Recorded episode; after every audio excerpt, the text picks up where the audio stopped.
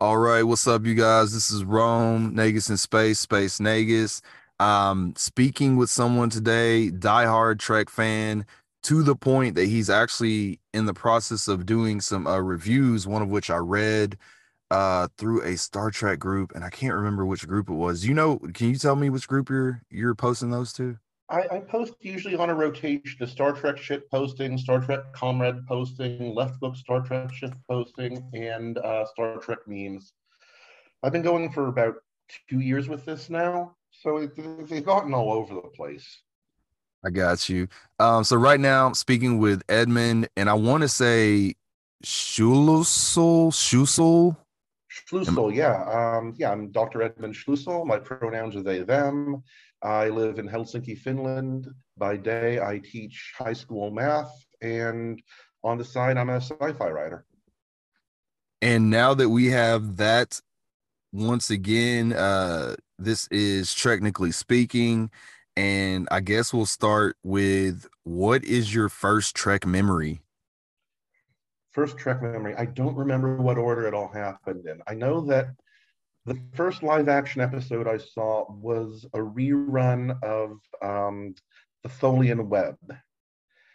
And I, I, remember seeing that episode. I'm sure that was the first live action one I saw, but I don't remember if I actually saw the animated series first. This would have been 1983 or four. We would have just gotten cable TV, and the cartoons were running on Nickelodeon. So one of those two. Let's call it the Tholian Web. It sounds better if it's the live action one. Right. And that, of course, being a classic episode in and of itself. Um, I've always sort of wished that we got more Tholian interaction. They've always sort of just been at the periphery. Yeah. They're they're one of the few times we venture out into something really non-humanoid and have a big conversation with them. Um, the thing about the original series is that the conception of the galaxy in the original series is basically it's Earth. You can get around it in a couple of weeks. Um, the, the Klingons are pretty heavily coded as being East Asian. Um, and it's when we look out into the intergalactic that we see the really, truly weird stuff. But in the Tholians, the Tholians and the Horta in Devil in the Dark, those are two times when the writers really stretch themselves and um, start and start talking with non-humanoids and making things difficult from the heroes from the perspective of how do we even communicate with these people. Right. And um i want to say the only I might be wrong because I'm not I'm not a thousand percent on the uh, TOS episodes, but was Enterprise the first time that you actually saw the Tholians like in first time the flesh, the as it were? Half of one. Yeah, you saw so, them on, on, the view screen in TOS, and then you see one as a prisoner in Enterprise in In a Mirror Darkly. And the Tholians also show up in Enterprise. I forget the name of the episode, but they're trying to retrieve uh, temporal Cold War thing. They're, they're not really fleshed out, but they are uh, in Enterprise presented as very non humanoid and very different. I would love to see them in Discovery and just see like what with the Discovery budget and like graphics and whatnot, what they could make the Tholians appear as. And that's one of the few races where I don't think people would be too upset with whatever artistically they decided to do with them. Yeah, well, people don't seem to have objected to the Gorn redesign so much either. It, I, with the Klingons, I get I get some of it because I don't think the actors can act as well in the heavy makeup that, that, that the new Klingons have. But um, yeah, people got really weird about how it's not just like it was in the 1980s. Most definitely, most definitely. Well, I mean, I guess you know you have a sentimental attachment to it. I know uh people were very jubilant when they realized that you know Worf in Picard season three was going to look like Worf of you know TNG DS9 era. So you know, I think it's just I guess an emotional attachment. There's they, some of it is yeah, people want the familiar, Um, although I think from what I saw from that one photo, they have done some modifications with Worf's makeup to sort of bring the bring the different makeups together. But um, you know, all of this exists in in a context. It, there's that one Voltaire song. What is with the Klingons? Remember in the day they looked like Puerto Ricans and they dressed in gold lame. Um, the the way that they've been approaching makeup. On the one hand, there was Roddenberry's admonition that there should never be full head coverings for whatever reason, but also it, it, it's, it's like I was saying about the galaxy being Earth, is that the racial coding for the Klingons was just something that could not be ignored anymore, and decisions that were made in, you know, the all white or generally all white uh, TV production ethos of 1966 did not hold up under even the slightest amount of examination in 2020. Right. I don't uh, see in when we talk about the racial coding of the Klingons, let me ask you this. Are you do you mean that as far as like you were saying like the East Asian sort of ethos or are you saying like the fact that like they're quote unquote wearing like blackface? Well, there's both of that in there. Um, Star Trek, the original series, used blackface a lot. Um, and none of the episodes, other than the ones with the Klingons where they use it, are particularly well remembered. Uh, there's, what is there, the Paradise Syndrome, where Kirk loses his memory and lives in a quote unquote Native American society. And there's a lot of actors in that episode playing red face. There's a private little war where uh, there is uh, there is blackface on the actor playing. Uh, I think her name is Natira. The, no, no, that's not right. Uh, but the priest, the priestess, in that episode, and and it's this general association with exoticism and they're meeting strange new civilizations in the sense that they are they are non-Western. Um, now, as far as the Klingons specifically, um, there's a lot of the, the, the sort of yellow peril panic in, in how the Klingons were written. I mentioned in the pre-interview the idea that they have this collective ethos, which which Kor talks about in uh, Errand of Mercy, and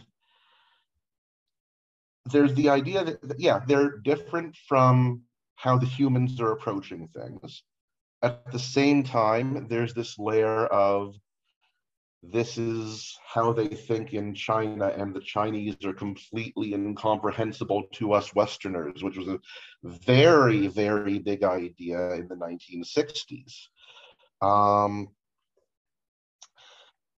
and, and so I, I don't think you can separate the two ideas. The one that it's a sort of generic darkening for the sake of generic otherness and then and then the idea that they're the Klingons are being specifically coded as being as being East Asian uh, for the sake of making uh, a parallel with uh, how the Cold War was perceived.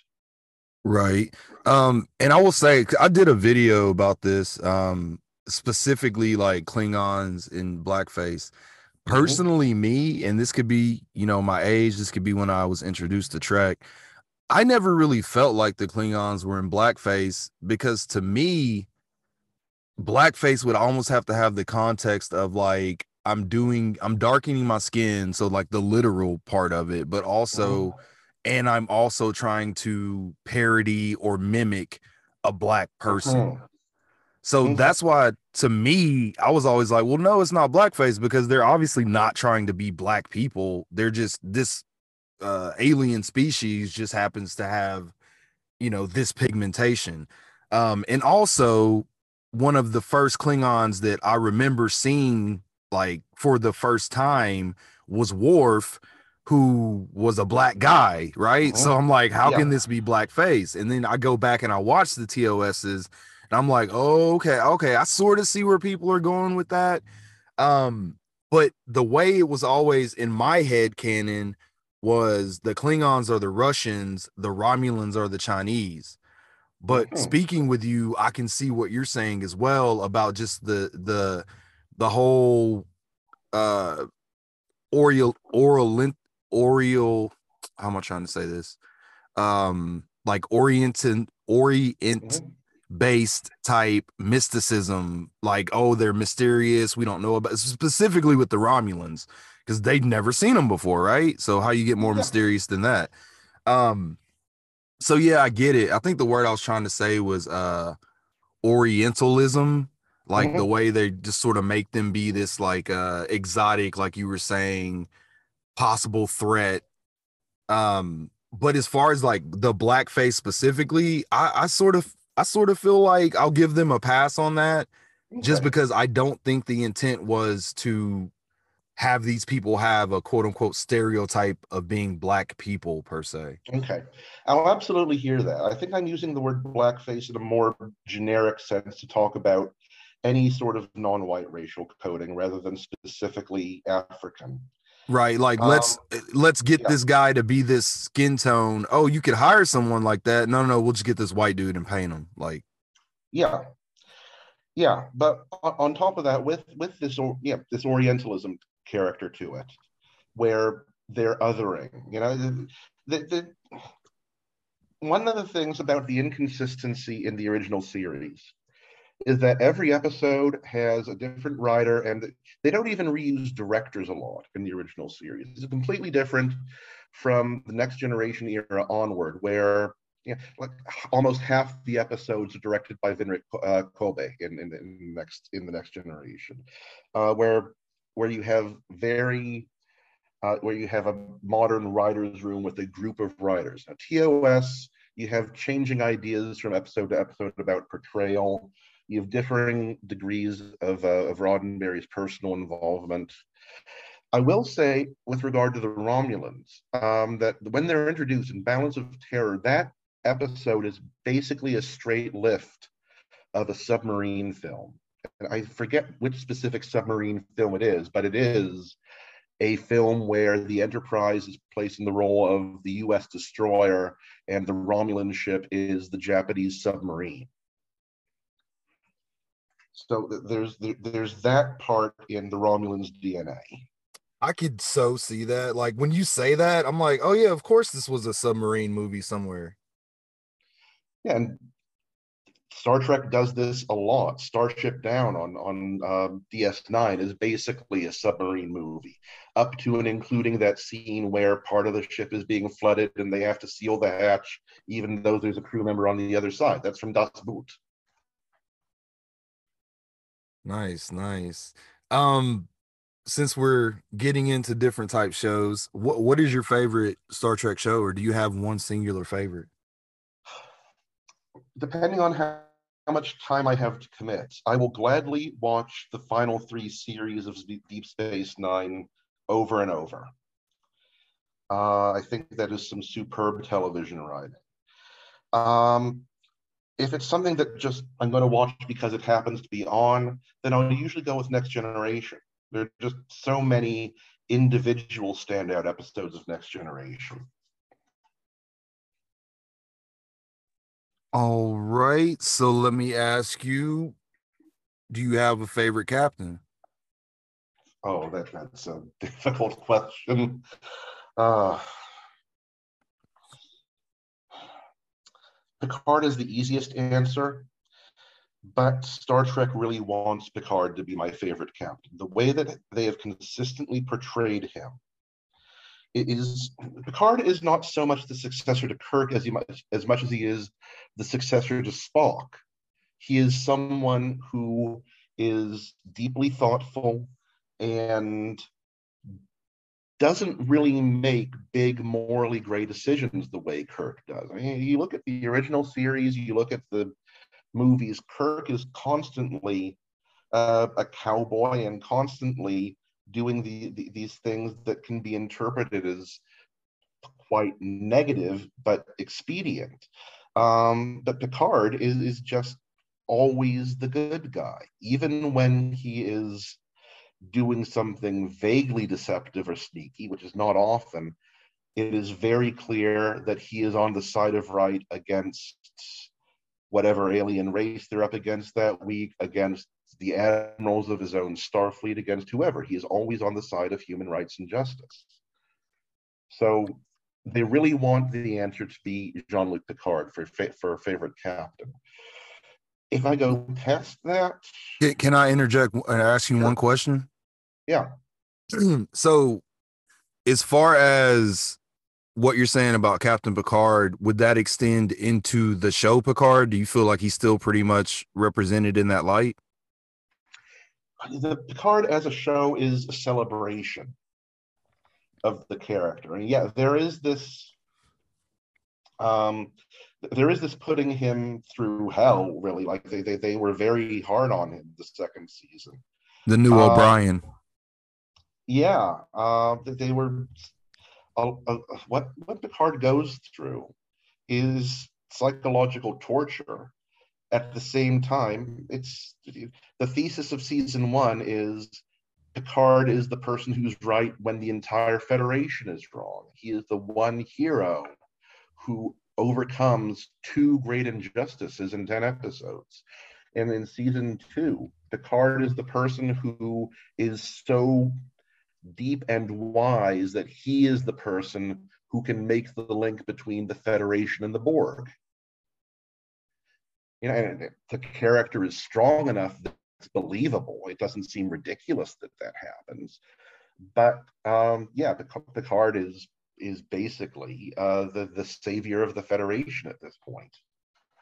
Uh, spoiler alert for anyone listening. I'm assuming you've probably watched all this stuff if you're tuning in to hear us talk about Star Trek. But um, I think my favorite part, um, just personally, of Picard season two was the payoff to when Guinan was talking to Ro Laren about mm-hmm. Picard, and she gave this like like it was like yeah he came to me at like my lowest point and it was just this really like you were like man what could Guinan have possibly be, possibly been going through the way she describes like Picard helping her and then for so long everyone was saying you know it was the uh the episode where they go back to the 1800s mm-hmm. and I was just always like, she, but she's not in this place of desperation there. So it doesn't really make sense that she's talking about that when she's talking about when she first met Picard. Then Picard season two happens, and I'm like, okay, yes, this this circumstance seems to be what Guinan would have been talking about when she's telling Ro about this man saving her at the lowest point in her life when she was almost about to give up and it I thought it really strengthened the character of Diane. I was very happy with uh, how she was portrayed in, in season two of Picard. Um, I, it's unfortunate that Guinan wasn't in uh, season seven of Next Generation because there were a lot of opportunities for that. But yeah, we, we got enough answers and enough depth that I'm that I'm happy with Guinan's arc being completed in, in a way that it wasn't in TNG.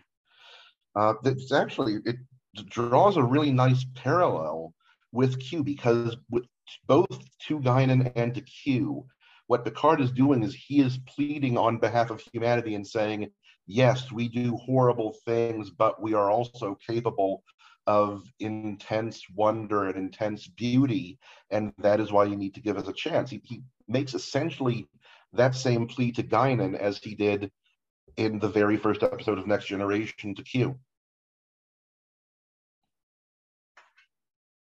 That is such an awesome point. Like I didn't even like you just said that and it makes so much sense. And it's like, oh wow, that that yeah, because yeah, he's literally both times pleading for this being that obviously has more power than humanity to basically like hey like help us out and picard's so solid as a human being so so you know rooted in the good that like these two beings powerful I won't say omnipotent, but powerful beings decide like you're such a good dude. Yeah, all right, cool. I'm I'm gonna I'm gonna do this. I'm gonna help you out because you've presented humanity in such a good light.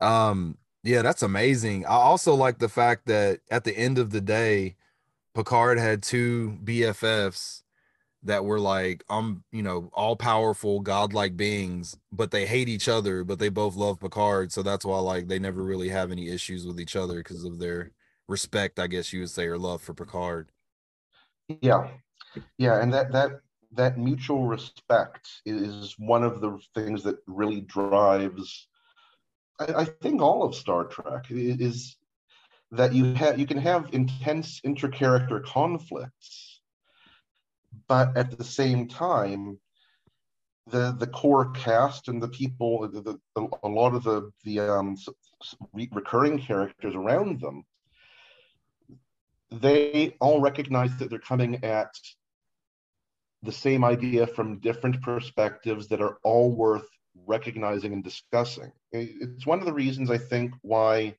uh, Ronny Cox's uh, character of Edward Jellicoe in Chain of Command provoked such strong reactions because in his dialogue with uh, Riker, especially in that episode, but also uh, with to an extent with Counselor Troi, um, there is not that same bond of respect apparent, and you, you, you can say from a military discipline perspective, everything that Jellicoe does is absolutely right, and that Riker is in the wrong for being defiant and upset, but there isn't he isn't part of the family.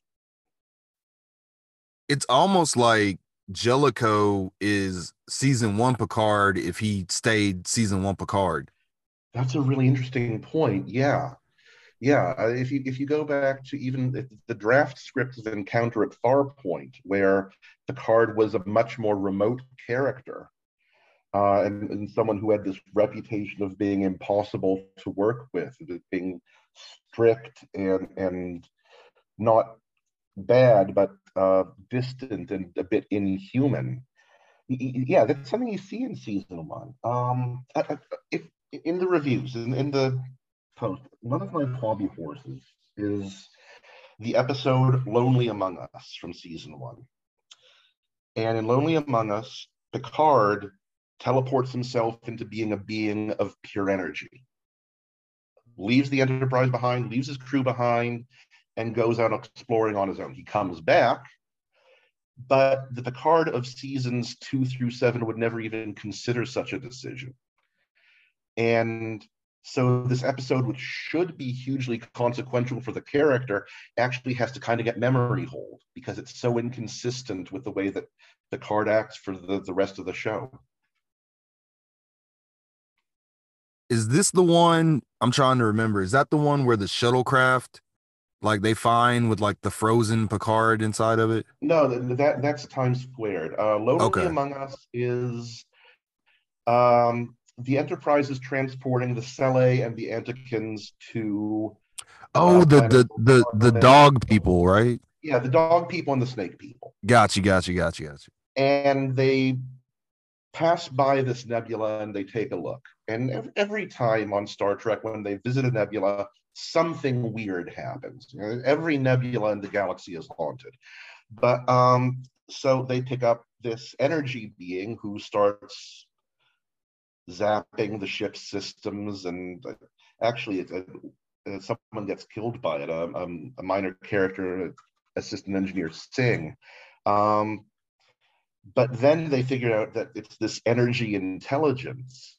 And Picard decides that to be an explorer, Picard himself will transcend his material form and beam himself energy only back into the nebula so he can be a, this super explorer beyond time and space. Yeah, that's well, it's out of character for uh Captain Picard. It might be in character for John Luke, uh Jean-Luc just because of his like archaeology type, you know. Um, but yeah, that's crazy because you definitely would not see later Captain Picard's ever thinking abandoning the Enterprise would be like a good idea. Yeah, yeah, it, it's it's a decision that only works if Captain Picard is completely at a remove from everything else that's going on. It, it, it's the Picard that does go off on his own and become an archaeologist. The, the Picard that he pretends to be in um oh how what is it? The Are you talking about with, the one with Galen? Yes, not not the first one with Galen, but where he Picard pretends to be Galen. Right, right, right. That that weird two-parter with the Vulcan psychic weapon and uh, yeah, and then uh and then uh Riker joins the pirate crew too, and yeah, yeah, that one. Yeah, that was a wild episode. Yeah, that that, that I, I don't even remember what it's called, but there's a lot of weirdness in that episode, but at the same time, a lot of very familiar beats. I feel like they were running out of steam at that point. And and also, I don't know if I would ever like even when uh, on Deep Space Nine when there was a Vulcan member of the Mark Maquis. I don't know if I would ever really trust a Vulcan to do anything that would be quote unquote illegal with me. It just seems like every Vulcan that's ever in a little gang or crew is like literally the cop, like undercover. Well, this is one of the things that I think Enterprise actually did well. Is they deepened the Vulcans so that there was this very thin ha- habit in characterizing the Vulcans up through Deep Space Nine and Voyager, where anything that a Vulcan did, you would just say it's logical.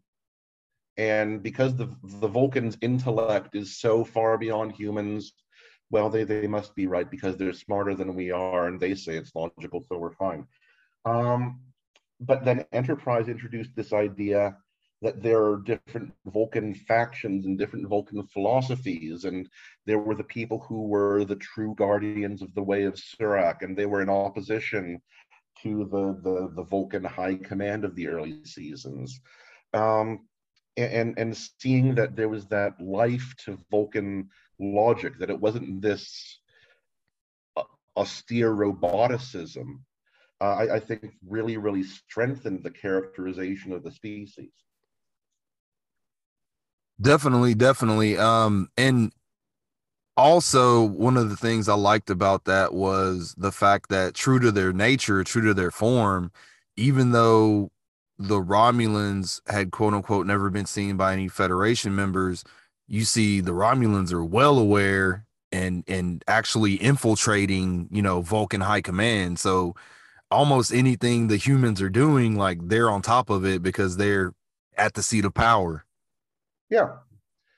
Yeah. And how different really are Vulcans from humans and how different are Vulcans from Romulans? Uh, this is one another thing that Enterprise did well was there's this suggestion in uh, I think it's the episode Vulcan Forge, where one of the reasons why the Vulcans are like this, why they're even condescending paternalistic toward humans, is because Vulcans know that human that they're just like or that they hundreds of years ago are like humans are now. And in Balance of Terror, when the Romulans are first introduced, Spock says, My people had their brutal colonizing period by the way, there's really interesting discussion to be had there around that that word colonizing specifically in the consciousness around that. Um, but the fact that in um, in Discovery we have the transformation of Vulcan into Ni'Var, and the idea that actually yes, these two different peoples can coexist and find synthesis between these two outlooks. Um, and this recognition that Vulcans have chosen this path of logic and exterior calm because of this raging torrent inside them. That that doesn't put it it it, it changes Vulcans from being in opposition to humans to changing uh, it, it presents instead of Vulcans as being almost even more human, bigger, larger than life, uh, subject to more intense passions.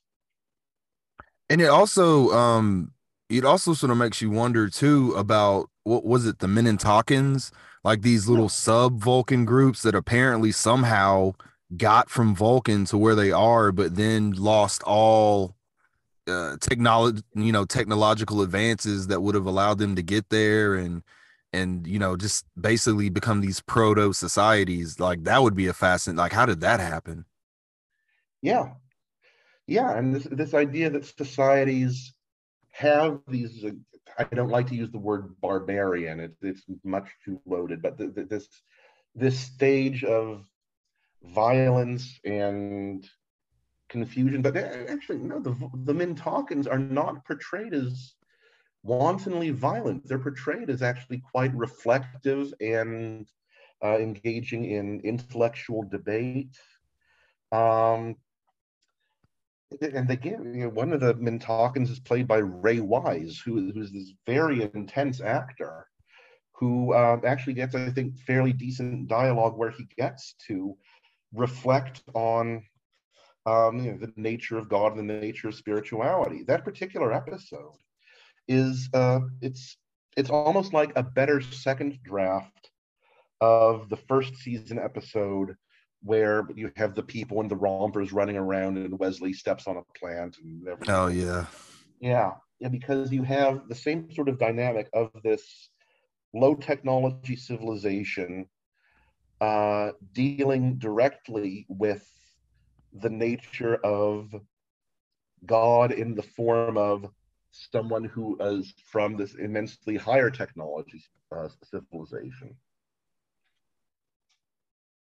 Definitely. Um, and I, I don't know. I mean, like, I almost you have to give a pass to the first season, but it's just like yeah. I would almost, I would almost be interested if just for fun, like this isn't going to change anything canon wise, obviously, but if they just redid that whole season, just like dig- digitally change the outfits of like those those alien races and whatnot just to make it mm-hmm. seem a little bit more plausible? I would not be mad at that. Yeah. Yeah i think about that sometimes too there are some some real gems in the first season. The neutral zone is i think a really good episode that has lots of interesting things going on in the plot at once. And um and i would love an update on those earth people too that got thawed out yeah, I would love it too. Um, and what's the other one? It's Ugly Bags of Mostly Water. What's that one? Um, you know, they're, they're terraforming a planet and there are these crystals that live in the groundwater in the planet. And the Enterprise reaches out to them and realizes that actually there's an intelligence there. Is this TOS? Uh, no, this is TNG season one. Um, oh man, you stumped me. Home Soil, season one, episode 18. I, I just Googled that. Okay, I'm gonna have to go check that one out because I don't remember that one at all. Yeah, there, there's some unusual touches to it. Like they try to portray um, the terraforming crew as being really international, but they never never really develop the characters of the uh, of the terraformers at all. Other than that, they're from three different places on Earth. Um, yeah, it, it, it portrays some ideas which get elaborated on later on in, in the next generation, in, in stretching the boundaries of who can we make first contact with. Well, yeah, definitely, because uh, like in TNG, all over the place, they're just trying to, you know, make contact or or recognize life, like uh, the exocomps and um, oh, I'm trying to think. Uh, Hugh, you know what I'm saying? Like just just yeah. they're they're really like you're saying they're stretching the boundary of like what new life and new civilizations really means. Yeah, and one of my favorite episodes is Measure of a Man, where literally they're debating, do we extend this recognition of humanity to data? Which eh, wonderful episode. I love it. It's just sort of weird to me that that is something that would be asked at that point in time. Like you think they would have already at this point, like we've commissioned him. He has a rank. Like, what do you mean? like, is he a person? I get what you're saying. I get what you're saying. At the same time, Donald Duck has a has a military record and an, and an honorary rank. Um, but th- this is me speaking with my sci-fi writer hat on. Science fiction is never about the future; it's always about the present. And so in Measure of a Man, uh, the, the episode isn't really about in 300 years and 400 years, will we be debating the humanity of androids that someone has constructed? It's about right now, are we really recognizing the humanity of the people around us? Yeah. Yeah. yeah. Um, yeah, so I, I, think that's actually the big theme in season one of Picard as well. Picard, like, like I was talking about earlier, can, continuing on from ideas that were developed in Tia in older Trek and developing them. That's what Picard is about. Is Picard finally accepting a dialectical synthesis between organic life and the synthetic, and finally saying, yes, these people can all be human too. Right, right. Um, so since we're name dropping episodes, I guess I'll ask this: uh, favorite Trek episode? Darmok. That's an easy answer. All right, all right. Um, that's the one that I show people when I want to introduce them to Star Trek. And I've seen it said many times. I've had the thought myself even before I saw it like written or posted. But it's like um, that episode becomes infinitely more relatable with our meme culture as it grows because it's like wow, like that's we're we're becoming that with memes now. Yeah, I think I think that's I, have never been really convinced by that idea because because language is means. You know, we, we we have these symbols, words, and the only reason that words work is because we have established a consensus about what those words mean. Otherwise, they're just arbitrary sounds. Um, I, I think that the, the, the meme thing is, is a cover over a, a, a, a, much deeper layer in in how that episode works.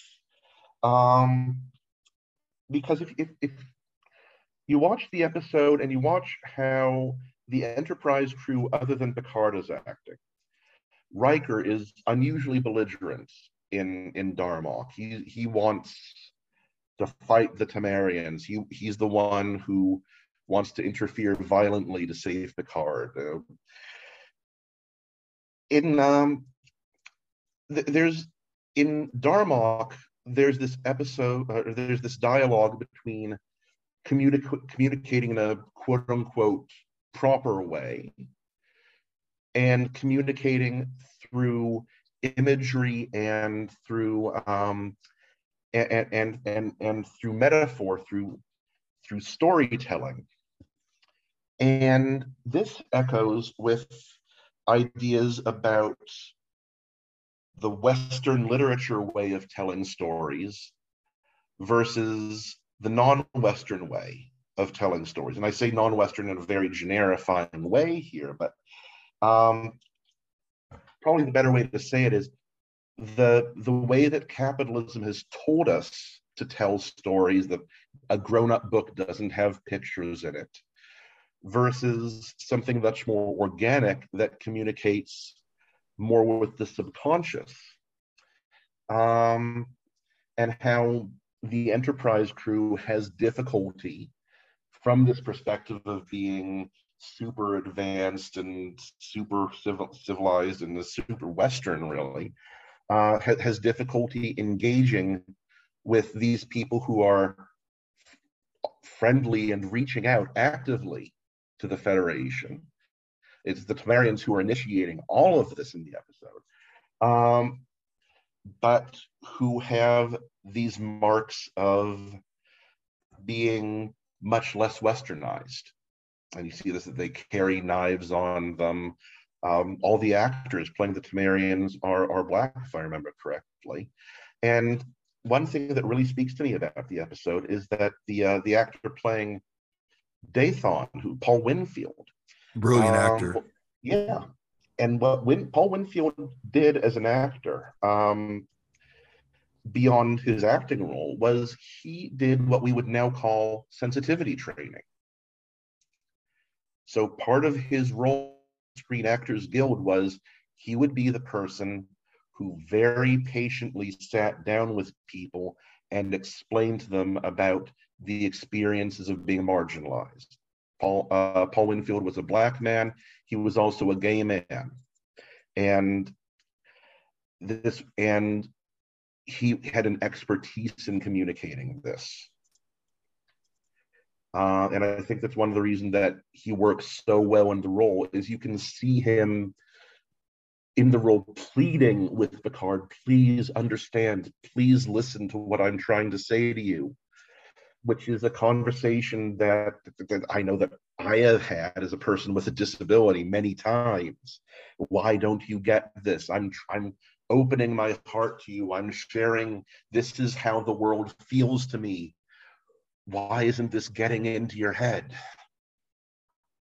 like and this is this is very very very simplified but um for someone who might not suffer with anything as far as like um disabilities or like any type of mental health issues or conditions it would almost be like if you were to go in a time machine and go back to the 80s and try to like explain anxiety to someone you know they're just like what like no like you're trying to explain it and like they can understand the words you're using, but yeah. will have no basis of understanding to allow them or to allow themselves to like empathize with what you're actually saying. Yeah. Yeah. Instead, they say it's shell shock or it's Patton slapping someone because he's shit. He's scared to go back in the line. Yeah. And he was, he calls him a coward, right? Yeah and then fast forward where we actually study mental health we're like oh wait actually you mm-hmm. know that's that's not what we're dealing with here yeah and it's uncomfortable for us because we have to recognize that people we had called heroes did some things that possibly out of ignorance possibly out of malice were absolutely terrible. Um, but it's it's a necessary part of growing and maturing. We, we have to have that conversation with each other. Definitely. So let me ask you this um favorite trek character in general? Doesn't have to be a captain doesn't have to be a main person just favorite character on trek or a trek property? Uh, as a person on the autism spectrum I, i've always identified very closely with data. Okay okay. even before we had any idea about diagnosis or labels or anything like that. I, Next Generation started when I was seven or eight years old, and immediately I clicked. My, my mother always wanted me to be Wesley, but I always felt Data in my soul. Um, because there is, on the one hand, that constant bewilderment. You, you see that most strongly in season one in Data, where he's very literal and gives answers to 12 decimal places. But um, there's also this joy. It's it's articulated very well in, in Skin of one of the few things Skin of Evil does well is when Tasha Yar is in her own her self eulogy saying goodbye to Data. She says, "You see the world with the eyes of a child," and Data is on Star Trek. There is always the character who looks at humanity from the outside. There's Spock in the original series. Um, there, there's well, there's always there's Quark and Odo in Deep Space Nine. There's always the observer who is figuring out what this what, what these humans actually are. But with data, data is the epitome of the explorer. Because his exploration is not going to strange new worlds to try to civilize them, to bring them into the Federation, to westernize and all this. Data's exploration is everything that's happening around him. He's interested in everything. He wants to know about everything, and he's capable of absorbing everything, and he's trying to make sense of it, of, of the whole universe. And that is that is that's very familiar. It, it, because I get overwhelmed sometimes just by being in reality, and uh, yeah, yeah, I, I, I feel that a lot let me ask you this. I, I, I know a lot of people that identify or have data as their personal favorite don't like uh Dr. Pulaski. Do you do you have any feelings on her?